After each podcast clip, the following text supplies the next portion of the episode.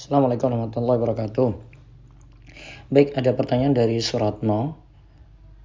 Apabila ada kesalahan pada sholat sunnah, perlukah sujud sahwi?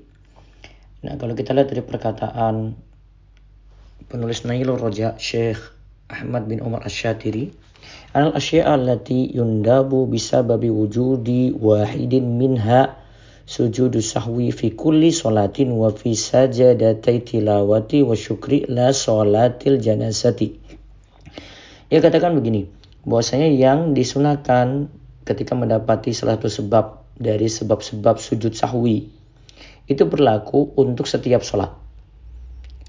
Dan juga berlaku untuk uh, sujud tilawah dan sujud syukur juga, namun tidak berlaku untuk sholat jenazah.